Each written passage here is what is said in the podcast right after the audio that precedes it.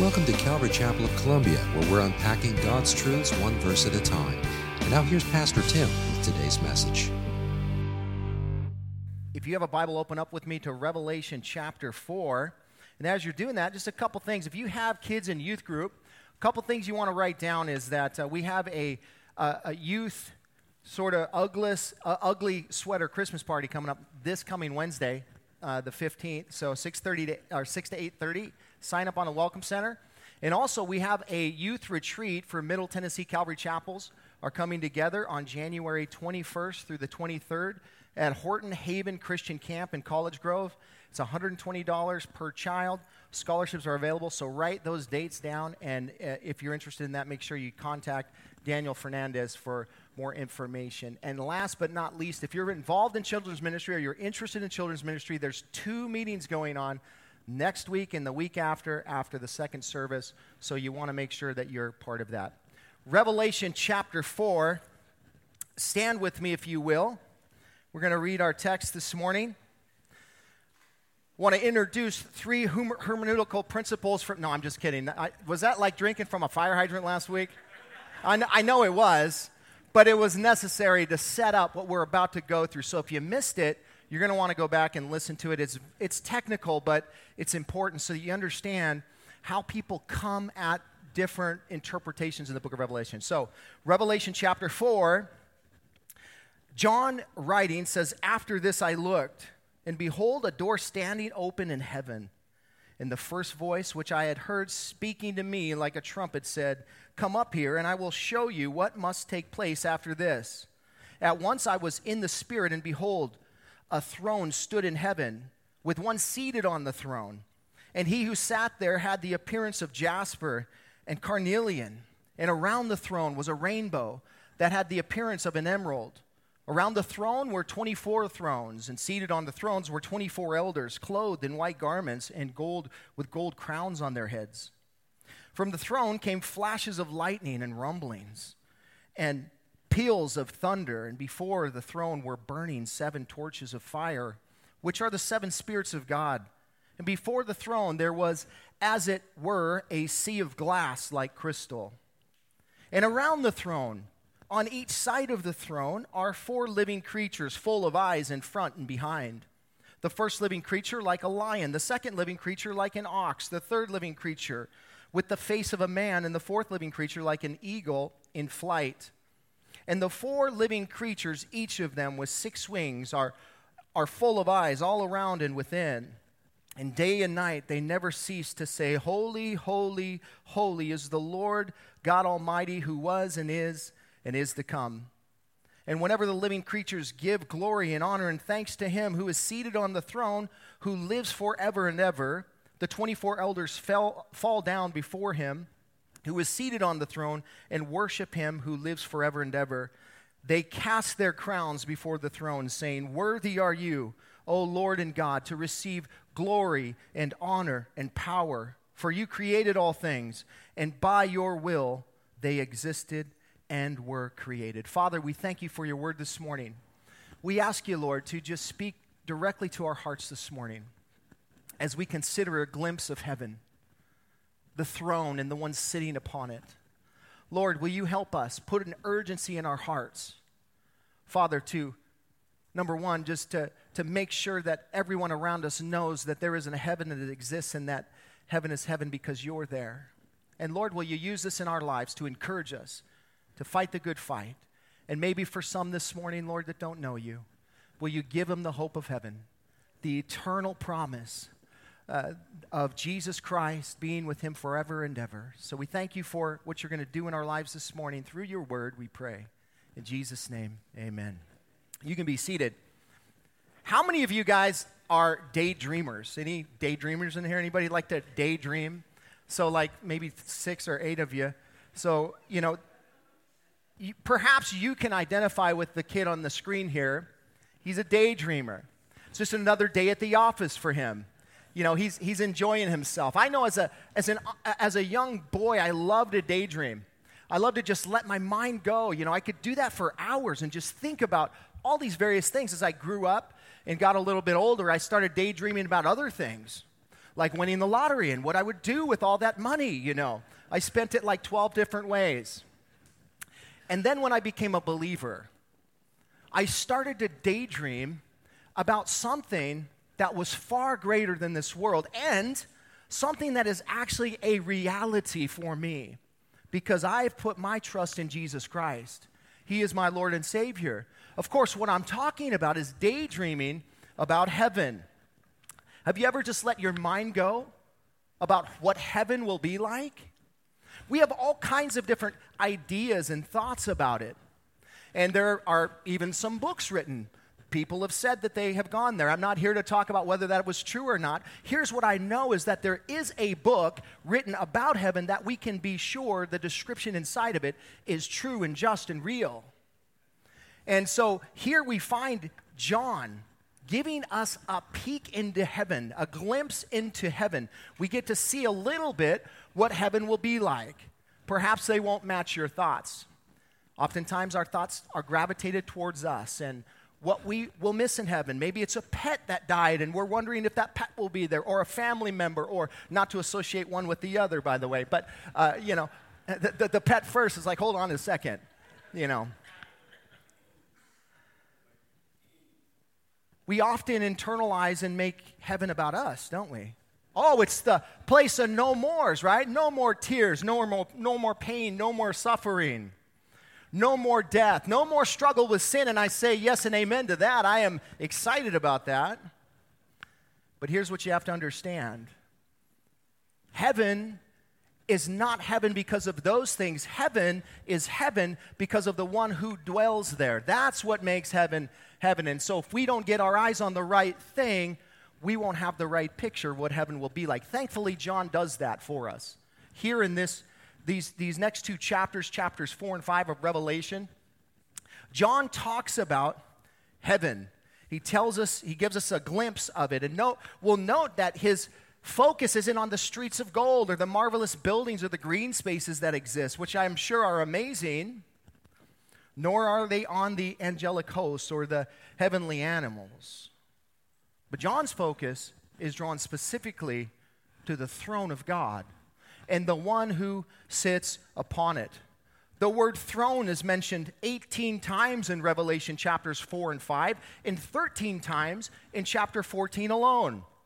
It makes sense that the throne of God is the focal point because Jesus said, Heaven is the throne of God. Matthew chapter 5, verses 34 and 35, he said, But I say to you, do not take an oath at all, either by heaven, for it is the throne of God, or by earth, for it's the footstool, or by Jerusalem, for it's the city of the great king. Some people have settled for the footstool, and Jesus says there's a better place for us. It's called heaven.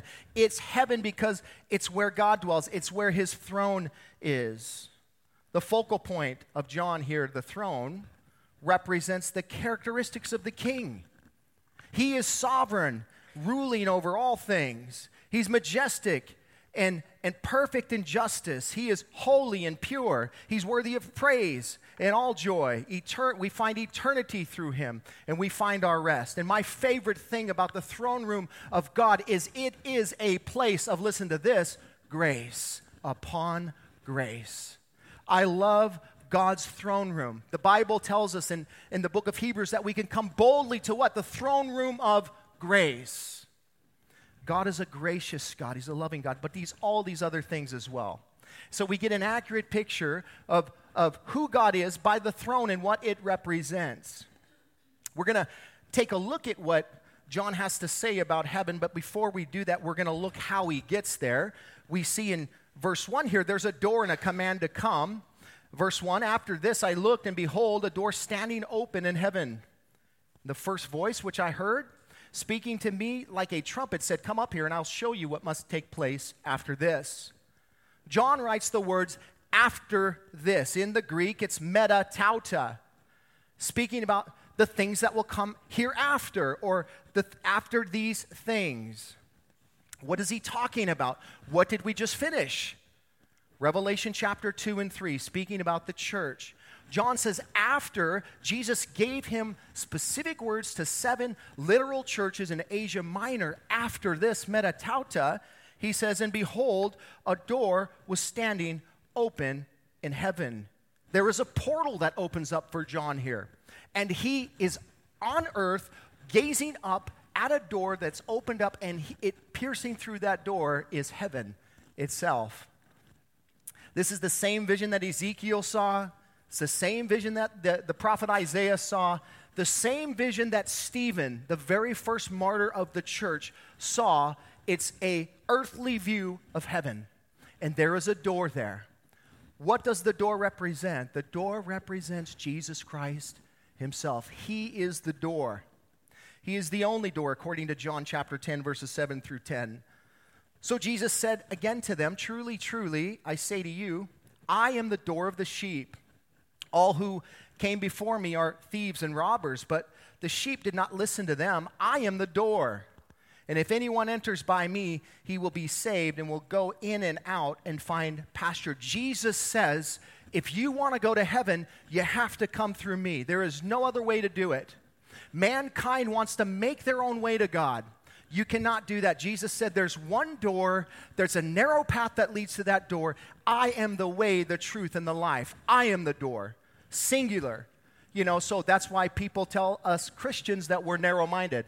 So be it.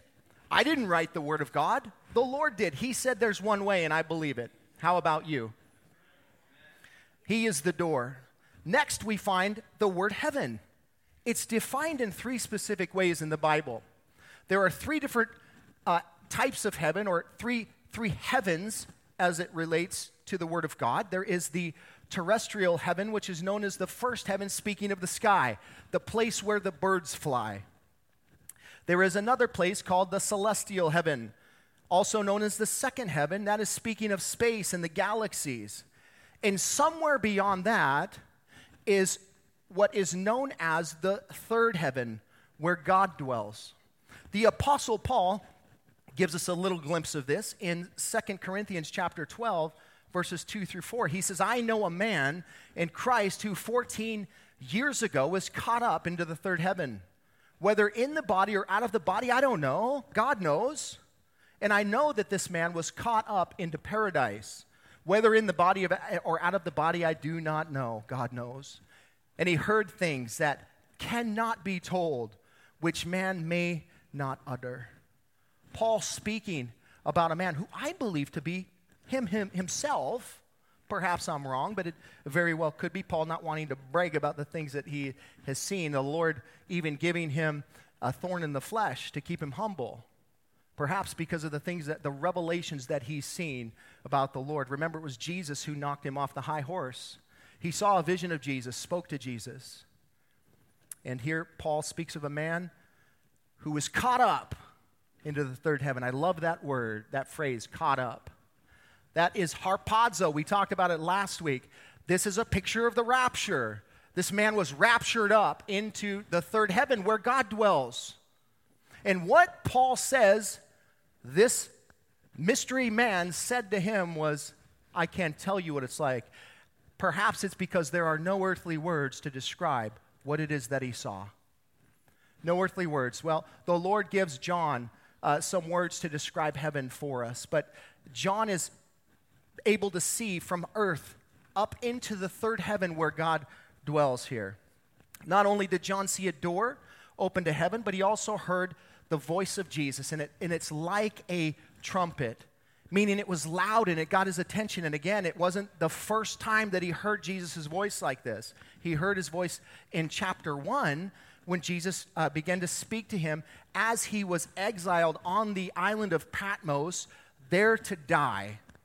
The Lord gave him the greatest revelation of his life. And maybe you're in a place today where you're like, man, I feel like I just want to die. Maybe the Lord is going to use that moment to give you perhaps the greatest revelation about who he is to you. Do not give up.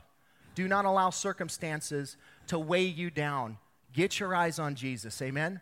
John there hears this voice, and the words that he hears are this Come up here, and I'll show you what must take place. Again, after this, the second time he, he mentions this, after this. metatauta. This is a specific, Jesus is saying these words, so we have to go back to chapter 1, verse 19, where it's a reference to the third section and the final section of the book of Revelation.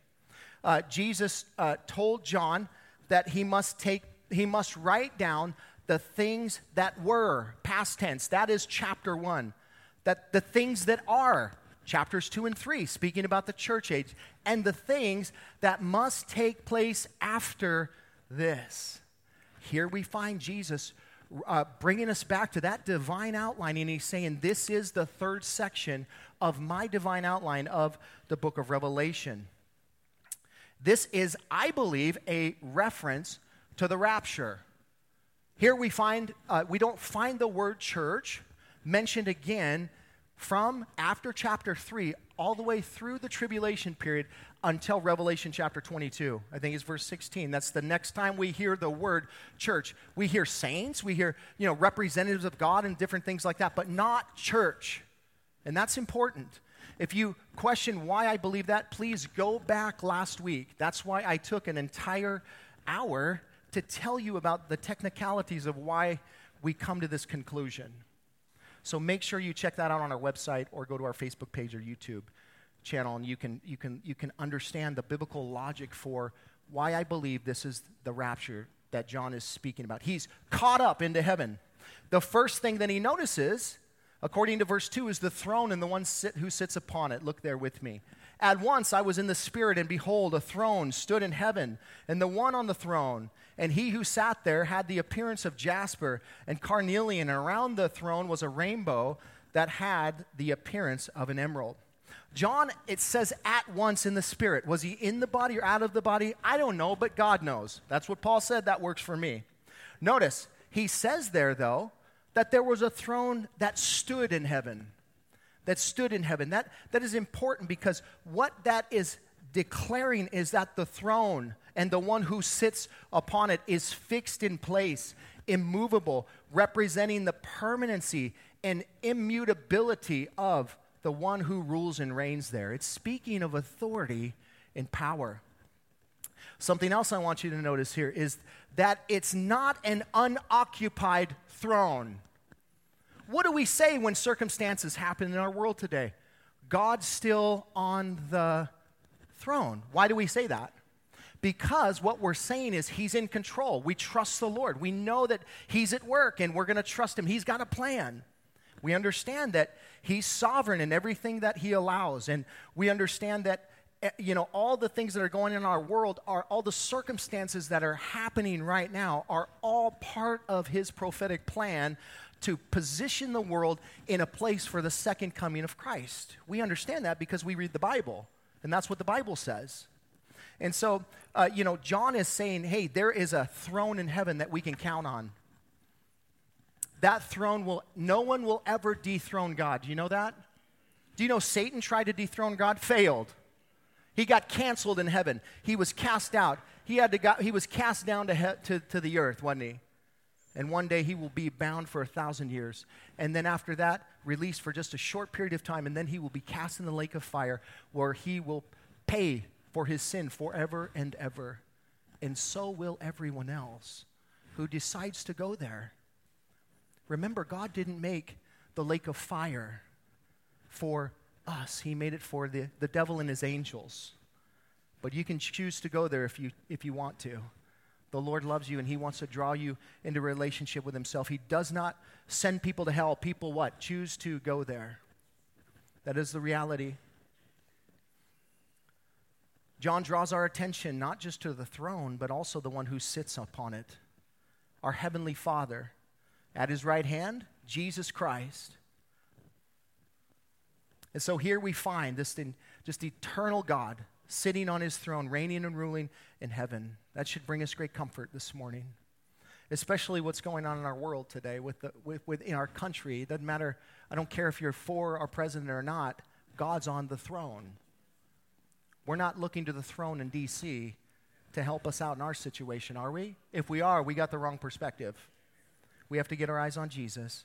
John goes on and, and, and he, he describes the one who sat there as having ja- uh, the appearance of jasper and carnelian or sardis. The jasper stone was a cryptocrystalline uh, quartz or perhaps a diamond. Many people believe it was a diamond, but it was crystal clear in its appearance. Many believe that this represents the purity of God. The, the car- carnelian stone was crimson red, like a ruby that represents perhaps the redemptive work of God. Many commentators draw our attention back to the Old Testament, specifically to the breastplate of the high priest and those 12 stones represented on, those, uh, on, on that breastplate.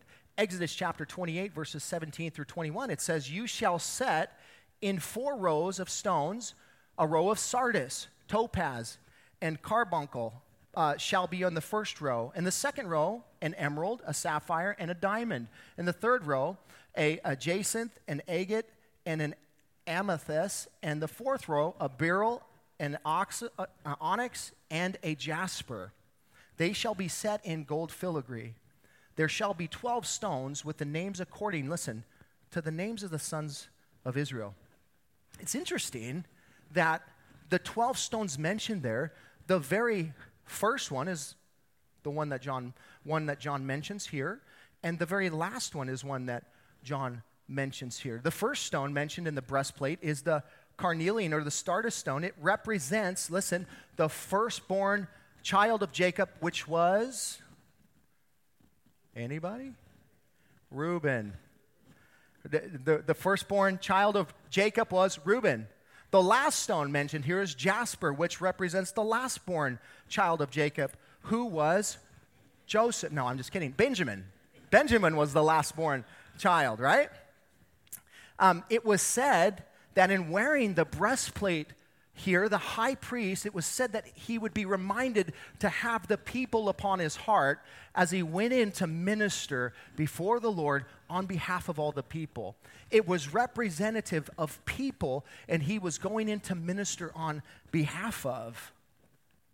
Interesting enough, Reuben's name means behold a son, and Benjamin's name means son of my right hand. This is a picture uh, from start to finish on that whole breastplate of the Son, Jesus Christ, who would come on, all, all, on behalf of all people and live perfectly, die sacrificially, and raise from the dead victoriously to be seated at the right hand of God. This is the gospel message on a little breast, breastplate, folks. The Lord came for all people, He came for you. Um, some believe John saw uh, these specific stones to point the readers back to the covenant, re- covenant relationship of God to Israel, which makes a lot of sense to me because I am a person who believes that the church did not replace Israel, that God still has a plan for Israel. When I look at the Bible, I don't say when it speaks about Israel, I think it's speaking about the church, especially in the New Testament. It is not. God has a plan for Israel. And it makes a lot of sense that perhaps this points us backward. As we know, if you believe in, if you, if you reject replacement theology, then, then you, you believe that the tribulation period is primarily Jewish in the sense that God is turning his eyes back on Israel to point their hearts back to him. And so perhaps that's the point of these colors.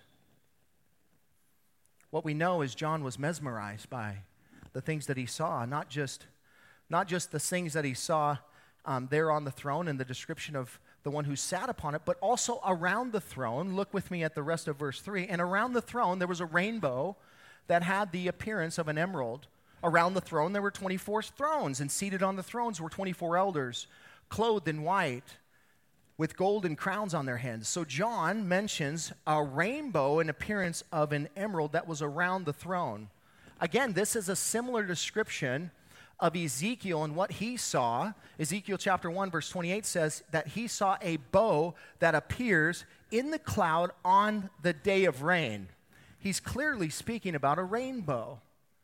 Uh, John, Ezekiel both see a rainbow. John says the colors of the rainbow are primarily green.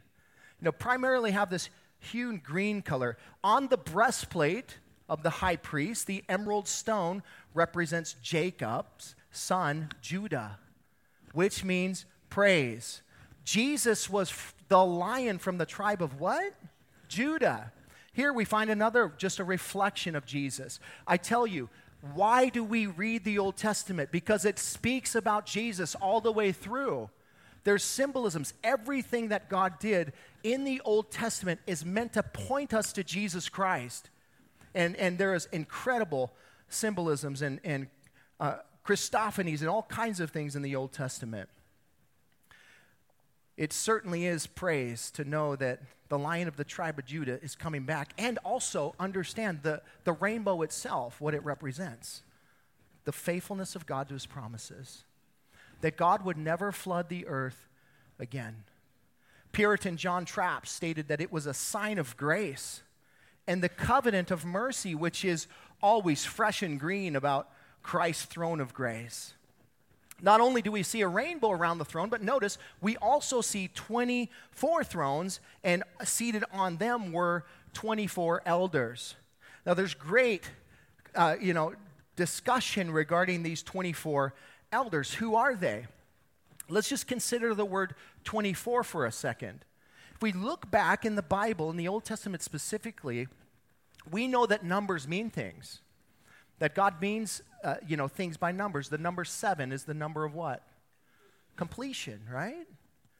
The number 24, if we reflect back into 1 Chronicles chapter 24, we look at the Levitical priesthood and David dividing up the Levitical priesthood, and he he takes 24 representatives from the, the tribe of Levi and he says, You will represent the entire tribe in the service of God in the temple. It's the number 24 is to represent groups of people, it's meant to represent a group of people. The question is, what group of people does it represent? Some believe that this is representing uh, this, this is angels that is being spoken of here. I don't think that's true because never do we see um, angelic uh, you know, beings called elders in the Bible. So we believe that they're people. Some believe that it's speaking of all the Old Testament saints, you know, um, and, and, and that could be. Others believe that it could be speaking of the 12 tribes of Judah represented in 12 thrones and also the 12 apostles. I don't know if that's the case, but that could be as well. I see it as representing the 24 elders, specifically because of the word elder, and also because of some other things I'll show you in a second but that it is speaking about 24 elders in the church, that it's just simply a representation of the church in heaven pre tribulation. That's what I believe that, that this is representing, and here's why. Notice what they are clothed in. They're clothed in white garments. This represents the righteousness of Christ. Jesus has promised that those, he promised uh, the church, specifically in Revelation chapter 3, verse 5, the church of Sardis, he said, Those who conquer would be clothed in white garments. Notice also that these 24 elders were given golden crowns on their heads. Um, Jesus told the church in Philadelphia in Revelation chapter 3, verse 11 Behold, I am coming soon. Hold fast what you have so that no one may seize your crown. The crown being spoken of here is that not the diadem crown, but it's speaking about the Stephanos crown, which is a victor's crown. It's the crown that the Greeks would put upon the victors in the games that they would play, and it was just a laurel wreath that they would put on their heads. Interesting enough, back in this culture, uh, if you were a um, you know, a king of a province or you were a ruler of some sort and you had a crown, uh, you know, in Roman, when Rome was in rule, what these uh, rulers would be required to do when they would come before the Caesar is cast their crown before Caesar to, to say that he is the true ruler, that he's the one that put it there. Um, you know, we also find here, so this is the Stephanos crown, same idea. There is only one diadem, and Jesus Christ is wearing that one. Here, here's the interesting thing also. What we find in Revelation chapter 5, verse 9 and 10 can only be sang by the church. It's a song in heaven that's being sang, and here's it's the song of the redeemed, and here's what it says: Worthy are you to take the scroll and to open its seals, for you were slain, and by your blood your, you ransomed your uh, people for God from every tribe and language and people and nation, and you have made them a king and priest to God. They shall reign on the earth. So, guess what? We'll be joining in with this song in heaven forever and ever. You should probably get to know the lyrics. You should probably put that to memory now. John draws our attention now to the things that he sees from the throne. Look at verse 5. From the throne came flashes of lightning and rumbles and peals of thunder.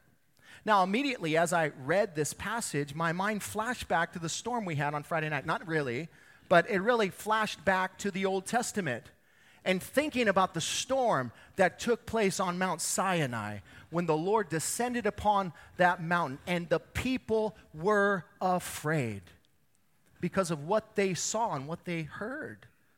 They saw lightnings and flashes. They saw the top of the mountain as it were on fire, thunderings and lightnings going on.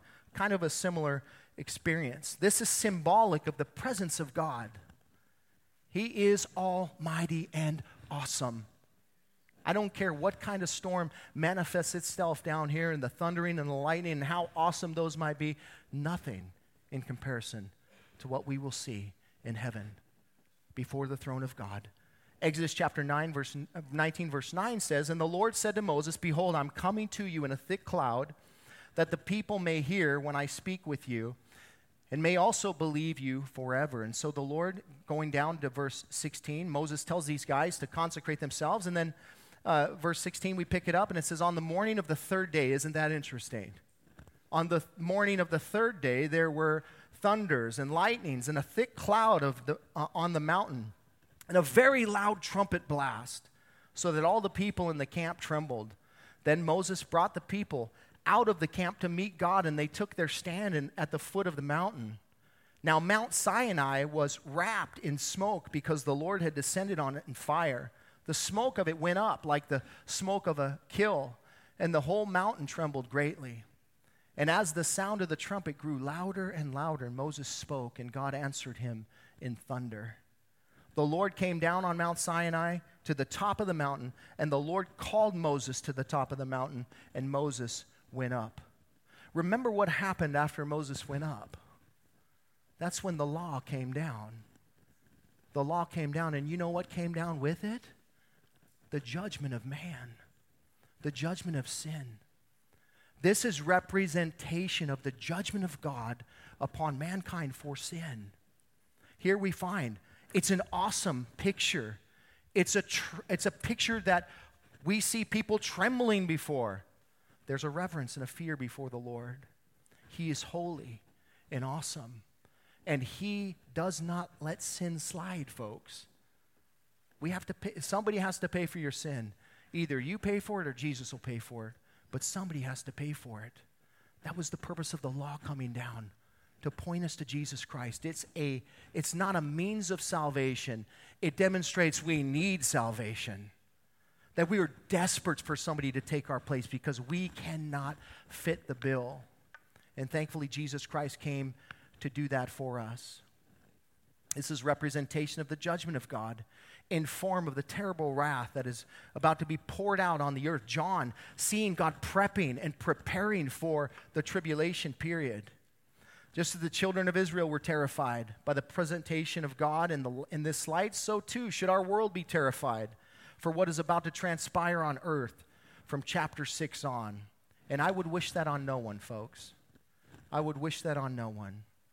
We'll see uh, references to this mighty storm as we move through the book of Revelation, through the tribulation period. We'll, be, we'll see th- this imagery, the same imagery, the lightnings, the thunderings, these sorts of things as we move through. This is a storm of judgment that God is about to rain down upon the earth. This brings us to what John sees before the throne. The rest of verse 5 and before the throne were burning seven torches of fire, which are the seven spirits of God. And before the throne there was, as it were, a sea of glass like crystal. John sees seven burning torches of fire. Now, this could represent one of two things. In the Old Testament, this represents war, torches of fire. We see this in with Gideon in Judges chapter 7, as well as the destruction of Nineveh in Nahum chapter 2. John goes on to identify for us here, though, the seven torches of fire as the seven spirits of God. And we know, because we read in Revelation chapter 1, what those seven spirits of God are the seven manifestations of the Holy Spirit. Do you know in the New Testament, when the Holy Spirit came down upon man, that he appears, as it were, of tongues of fire upon their heads? So, this is a reference, no doubt, of the Holy Spirit here. Isaiah chapter 11, verse 2, the sevenfold uh, manifestation of the Spirit of God. And the Spirit of the Lord shall rest upon him the Spirit of wisdom and understanding, the Spirit of counsel and might, the Spirit of knowledge and the fear of the Lord. So here we representation of the Holy Spirit here. In what I believe to be Him coming down on the earth not necessarily for a picture of drawing people to God, but a, he's going to be used in a sense of war. MacArthur commentates on this and says John's vision depicts God as ready to make war on sinful, rebellious mankind, and the Holy Spirit as his war torch. The comforter of those who love Christ will be the consumer, or yeah, the consumer of those who reject him.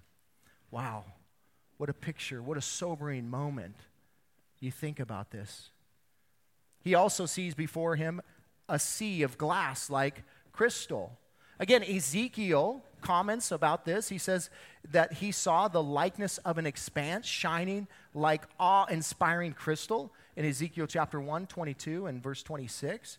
Um, you know, some people believe, including John Walvoord, that this points us back to the sea of brass, as it were, in the temple of God, where the priests would wash themselves. Remember how the temple was set up. When you would walk into the temple, there was the temple courts, and then there was the, the, the holy place, and then there was the holy of holy places, right? And, and, and so as the, the priest would come in, there was a process to come in. And there were specific things laid out in the temple that all reflected Christ in some nature or form, but, there, but it was practical in the way that they came to the Lord. There was what was called sort of this the sea of washing, which was this place where they would wash themselves. The priests would wash themselves before they presented themselves before the Lord.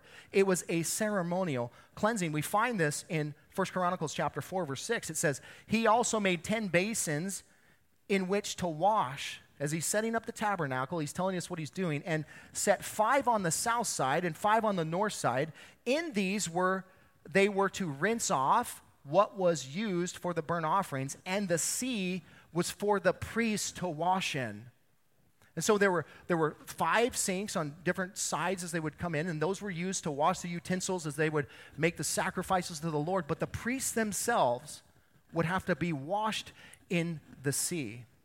Why would they have to be washed? Not only ceremonially to be clean before the Lord, but do you know that was a bloody job? It was an incredible bloody job. I don't know if you've ever considered how many thousands of lambs were slain in a day, how much blood was spilt all over that place. You ever walked into a butcher block? You ever seen somebody? You ever seen you know? But, uh, you gone to a butchery where they people are being animals are being slain? It's a slaughterhouse. That's what this place was. Why? For, for the sins of mankind. The shedding of blood was a bloodbath. And these men had, would be washed as they would walk through that. Some, uh, Walvoord believes that this is speaking of the washing of you and I through the Word of God. This representation that it is the washing of the Word of God. Could be. Here's what we know it was a sea of glass like crystal. Next, we find John speaking about what he saw in the midst of the throne. Look at verse 6. And around the throne, on each side of the throne, are four living creatures full of eyes in the front and behind.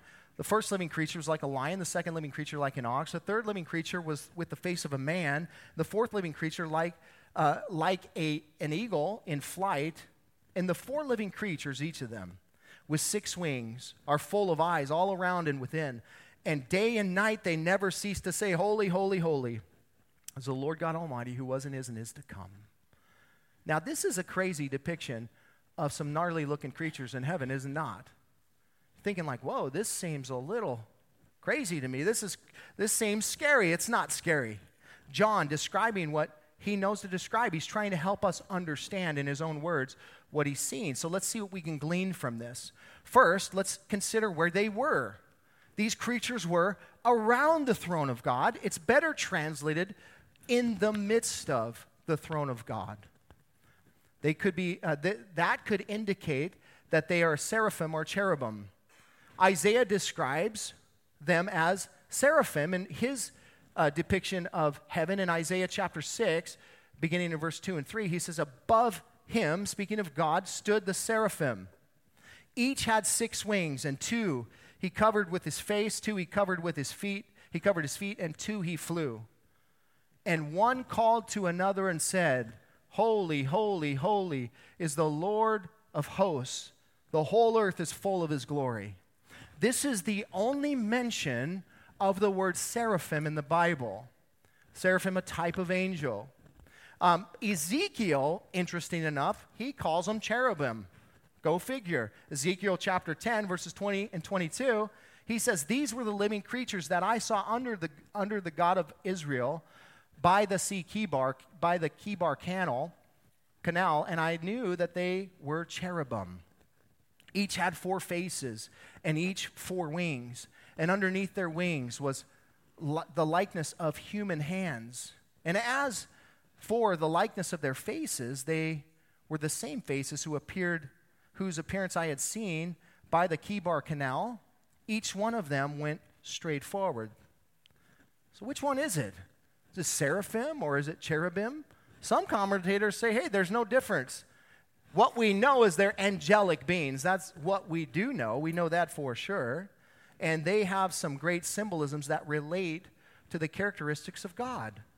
Here, they're full of eyes in front and behind, representing the omniscience and omnipresence of God. Do you know the Lord is all seeing, all knowing? He's everywhere at once at all times. We don't understand that because we're limited by time and space. We're one single entity of person that can only be at one place at one time. God is everywhere at once, always. Like, in other words, like when you're calling to God, He's like, He's there. He's right there. You're not asking Him to come into your presence. He already exists in your presence. He's everywhere all the time. That's awesome. To me, that tells me of relationship God wants with me. He wants to be with me all the time. That's, that's an incredible thing. So we see that he is, he has, the, they have these, these eyes just like the Lord. He sees everything. He is everywhere all at the same time. They have four faces on these creatures. And some say that this represents for all life forms. For the lion is the king of the beasts, the ox being the greatest of the service animals, man being the highest of God's creation, and the eagle being the most majestic and supreme over all the birds. Others suggest it represents the divine majesty of God that surrounds his throne. Some even relate the four faces of these creatures to the four gospels, as we see, you know, the gospel of Matthew representing Jesus as the lion of the tribe of Judah, the king of Israel. We see the, the gospel writer Mark present Jesus as the ox who was the servant of all.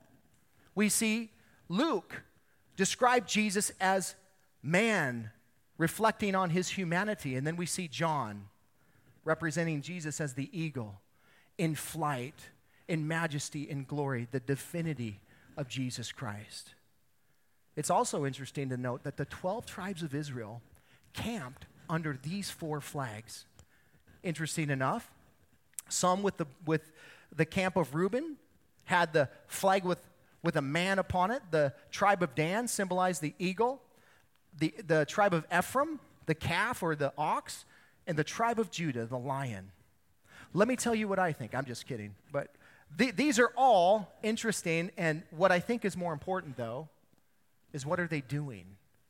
What are these creatures doing? They're declaring the holiness and the worthiness of God as they sing unceasingly, day and night, Holy, holy, holy is the Lord God Almighty, who was and is and is to come. Holy, holy, holy is the Lord God Almighty, the one who was and is and is to come. Holy, I think you get the idea. Day and night, unceasing, declaring the holiness of God, the worthiness of God, the glory of God. No doubt John was captured by the worship that was happening there in heaven. What a picture that you and I should take note of. Do you know what the chief activity in heaven will be? Worship. Worship. And do you know what we are doing right now? We're practicing. We're practicing. Are you practicing day and night unceasing? Holy, holy, holy is the Lord God Almighty who was and is and is to come? Are you practicing worship Him in when you rise up from out of your bed and when you lay your head down at night? Are you a worshiper? Are you worshiping Him? We have the opportunity to practice now, for it will be the chief activity in heaven. Next, we see the response of the elders in verse 9. And whenever the living creatures give glory and honor and thanks to him who is seated on the throne, who lives forever and ever, the 24 elders fell down before him who is seated on the throne and worshiped him who lives forever and ever. They cast their crowns before the throne, saying, Worthy are you, O Lord and God, to receive glory and honor and power, for you created all things, and by your will they existed and were created. Here we find the response of these elders here. Notice it says that whenever the living creatures gave glory and honor and gave thanks to the one who sits upon the throne, these 24 elders fell down before him. They just were on their faces before the Lord as the declaration went out through heaven about the glory of who God is. Notice not only that, not only did they positionally fall down, which is humility, it's a picture of humility, saying, You're greater than I am, Lord. It's something we should be practicing as well, something you should get uh, used to doing. I don't know if, how often you find yourself on your face before the Lord, but it's a good practice. It's a good practice, and it keeps you humble keeps you, knee, you know, it's not enough to kneel down. Let's get on our face before the Lord, prostrate before the King of Kings and the Lord of Lords, and say, Lord, I humble myself. You are King and I am not.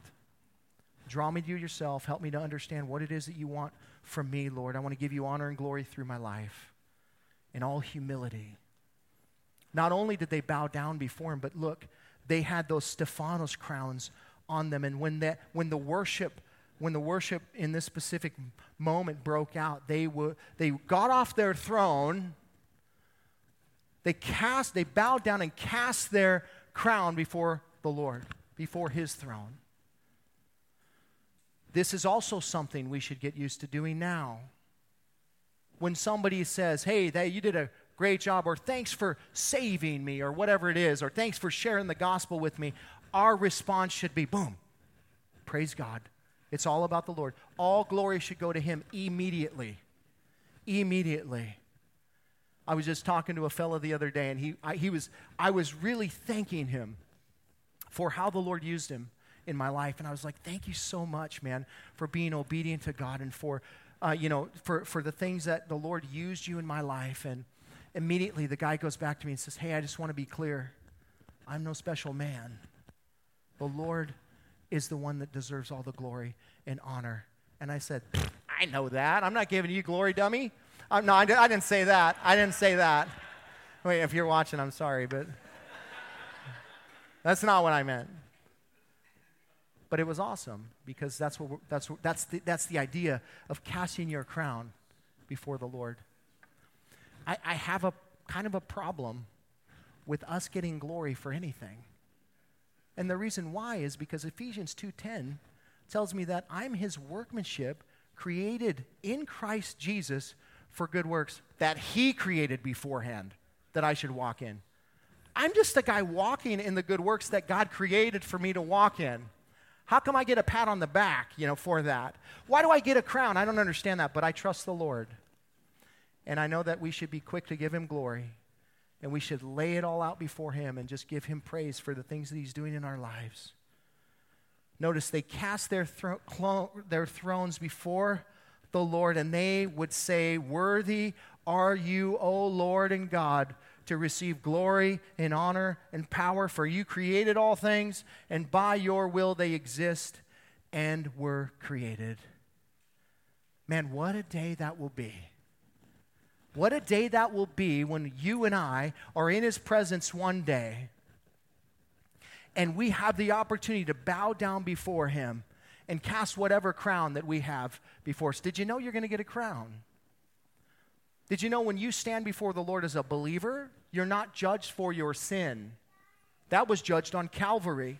Jesus Christ took the, the price of your sin. He paid the price, the penalty for your sin. You're not going to answer for your sin. What you're going to answer for are your works. What did you do with Jesus after you became saved? That's where your crown comes from, friend. What you do with Jesus and how you allow the Lord to use you in your life. And I'm telling you what, there's going to be some people with some massive crowns in heaven. Massive crowns you're going to be looking at, I'm, actually, I'm going to be looking at you going, dude, I, how come you got that thing? I didn't get that thing, you know? Not really. There's not going to be any of that, is there? Nobody's going to be going, hey, what, how come they got that crown and I didn't get the, no one's going to care about that. You know what's interesting about this? There's no division in heaven. There's no division in heaven. Nobody's saying, hey, I went to this church, I should get that, or, you know, I belong to this brand, or whatever it is. Uh uh-uh, uh none of that exists.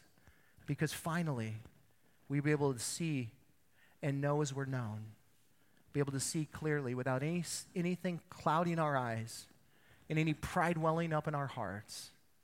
What a marvelous day that will be. Are you going to heaven, friend? Are you going to, the, are, do you know the Lord? Is He your Lord and Savior?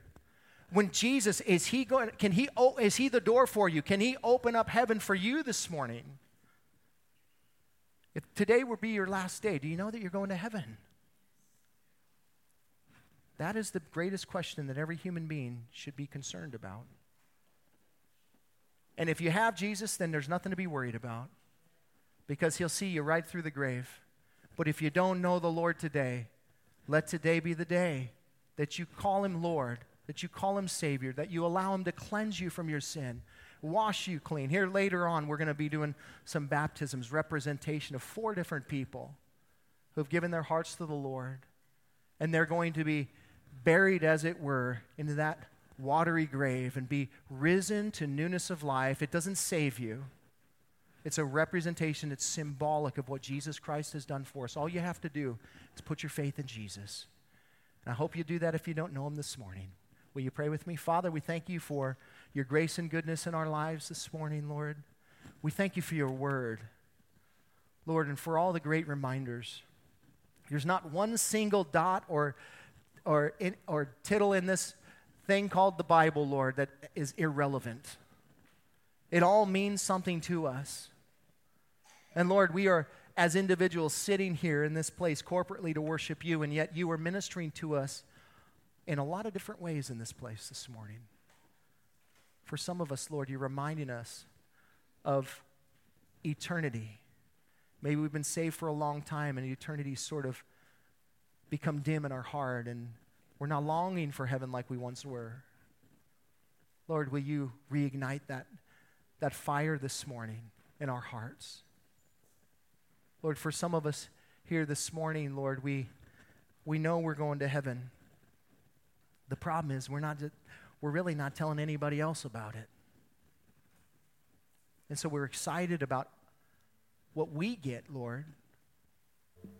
Kind of self focused in that way. Will you take that excitement, Lord? Will you take the just the the zeal that we have for wanting to be with you in paradise forever, Lord? And will you help it to turn into a fuel, an evangelistic fuel in our hearts to go out and share the gospel with people, Lord?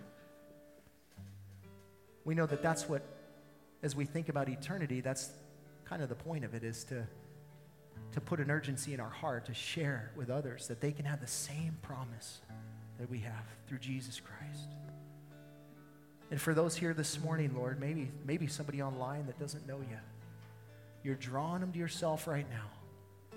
You want to be in right relationship with them. You want to cleanse them of their sin. And they know in their hearts, Lord, even right now, you're speaking to them. You, they know that they know that they know that they're not sure they're going to heaven.